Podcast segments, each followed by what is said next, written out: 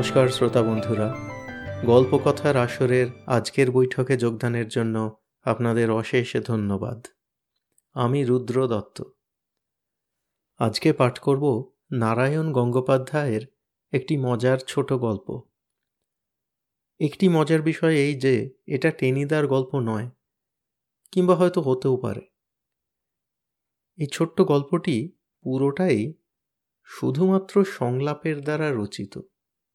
যেরকম লেখা আছে, সেই রকমই পড়ার চেষ্টা করছি।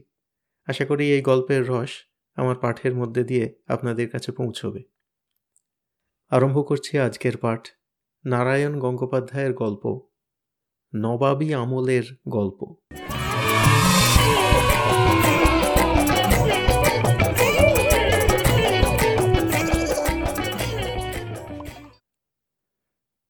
আজ কিসের গল্প শুনবি?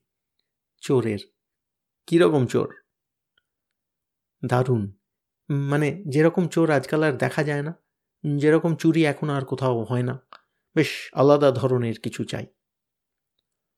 হুম, তাহলে তো দেখছি একেবারে নবাবী আমলে চলে যেতে হয়। আচ্ছা তাই সই। কিন্তু কেবল চোরের গল্পই বলতে হবে? চোর ধরার কথা শুনতে চাস নাই? বারে। চোর যদি ধরাই না পড়ল, তবে আর চোরের গল্প কিসের? আচ্ছা ঠিক আছে। শোন, এক যে ছিল পান্তা চোর, তার জ্বালায় কেউ ঘরে পান্তা ভাত রাখতে পারত না। রান্নাঘরের দরজা যত শক্ত করেই বন্ধ থাক, খেয়ে সে যাবেই। আর জানিস তো, সেই নবাবী আমলে সবাই রাত্রিরে পান্তা ভিজিয়ে রাখত, আর সকালে হুস হাস করে নেবু আর কাঁচা লঙ্কা দিয়ে সেই ভাত খেত। এখন হয়েছে কি, এক বুড়ি এই, থামো, আর গল্প বলতে হবে না। রামো, শেষে পান্তা বুড়ির গল্প আরম্ভ করলে? সেই খুর, গোবর, শিঙি মাছ? ওটাই না, কে বলেছে পান্তা বুড়ির গল্প?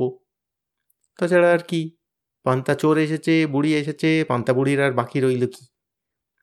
তাই বুঝি, তবে উড়ে পড়ে এখান থেকে, কেটে পড়ে এক্ষুনি। তোদের মোটে গল্প বলবই না।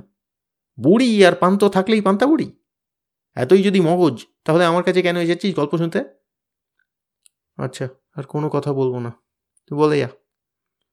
মনে থাকে জানো হুম। এখন হয়েছে কি জানিস?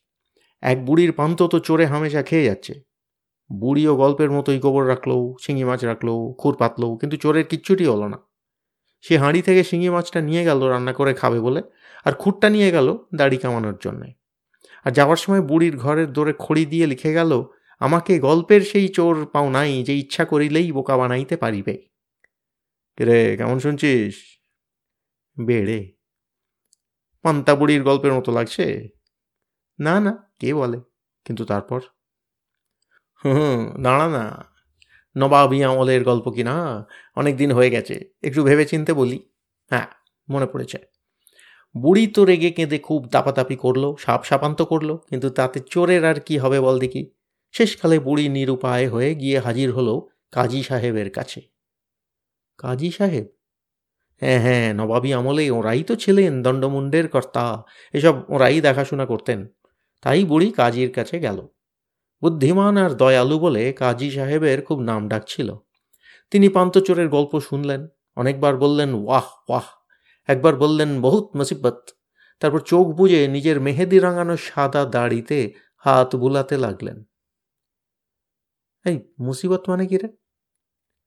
বোধহয় ঝঞ্ঝাট। কিন্তু ওসব নবাবী আমলের শব্দ আমি অত শত মানে জানব কি করে? তোরা বরং স্কুলের মৌলবী সাহেবকে জিজ্ঞেস করিস। যাই হোক, কাজী সাহেব মেহেদি রাঙানো দাড়িতে হাত বুলিয়ে কখনো বলতে লাগলেন, ইয়াহ! কখনো বললেন, ওয়াহ! একবার বললেন, বহুত পুঁজদাগি আবার বললেন, জালিম! শেষে চোখ খুলে বললেন, ফতে! ফতে? মানে? মানে ফিনিশ? কে ফিনিশ হলো? আহ, থাম না, সবটা শুনেই নে, আগে অত বকর বকর করিস কেন? আচ্ছা মুখ বন্ধ করছি। বলে যা কাজী সাহেব খুশি হয়ে বললেন, ওয়াহ, ফতে, শোনো বুড়ি, কাল তোমার পান্তার হাঁড়ি আমার এখানে নিয়ে আসবে, আমি তাতে ওষুধ মিশিয়ে দেব। খোদা রহম করে বলে বুড়ি চলে গেল। বুঝেছি, আর বলতে হবে না। কাজী সাহেব পান্ত ভাতে বিষ মিশিয়ে দিলেন, আর তাই খেয়ে চোটা চোরটা ও অর্ধেকটা কেবল বুঝেছিস। বুড়ির হাঁড়ি খেয়ে চোরটা অজ্ঞান হয়ে পড়েছিল, ধরাও পড়েছিল। কিন্তু কাজী সাহেব ওষুধ মেশাননি, কোনো বিষও নয়। সেই নবাবী আমলে মানুষ এত ছোট লোক ছিল না, তা জানিস? বিষ নয়, ওষুধ নয়, তবে চোরটা অজ্ঞান হলো কি খেয়ে? কেন? পান্তর সঙ্গে কাজী সাহেব মিশিয়ে দিয়েছিলেন এক মুঠো ঘি চপচপে মোগলাই পোলাও। রাজা বাদশাহ রাজা খেয়ে থাকে। সে তো অতি চমৎকার, তাই খেয়ে? হুম তাই খেয়ে। আরে পান্ত খাওয়া চোরের নাড়িতে মোগলাই জর্দা পোলাও সহ্য হয় কখনো? মুখে দিয়েই চোরের মাথা ঘুরে গেছে। তিন দিন পরে তার জ্ঞান হয়। আনাড়িরা যদি জর্দা কিংবা দোক্তা খেতে যায়, তাহলে তার যা হয় তাই। যা, বাজি কথা। গল্প তো নয়, স্রেফ গুল। গুল? তবে শুনছিলি কেন বসে বসে? পালা পালা, এক্ষুনি এখান থেকে। কেটাও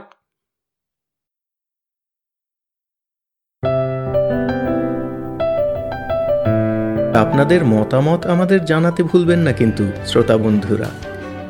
আমাদের ওয়েবসাইট গল্প কথার আসর dot org G O L P O K O T H A R A S O R dot O R G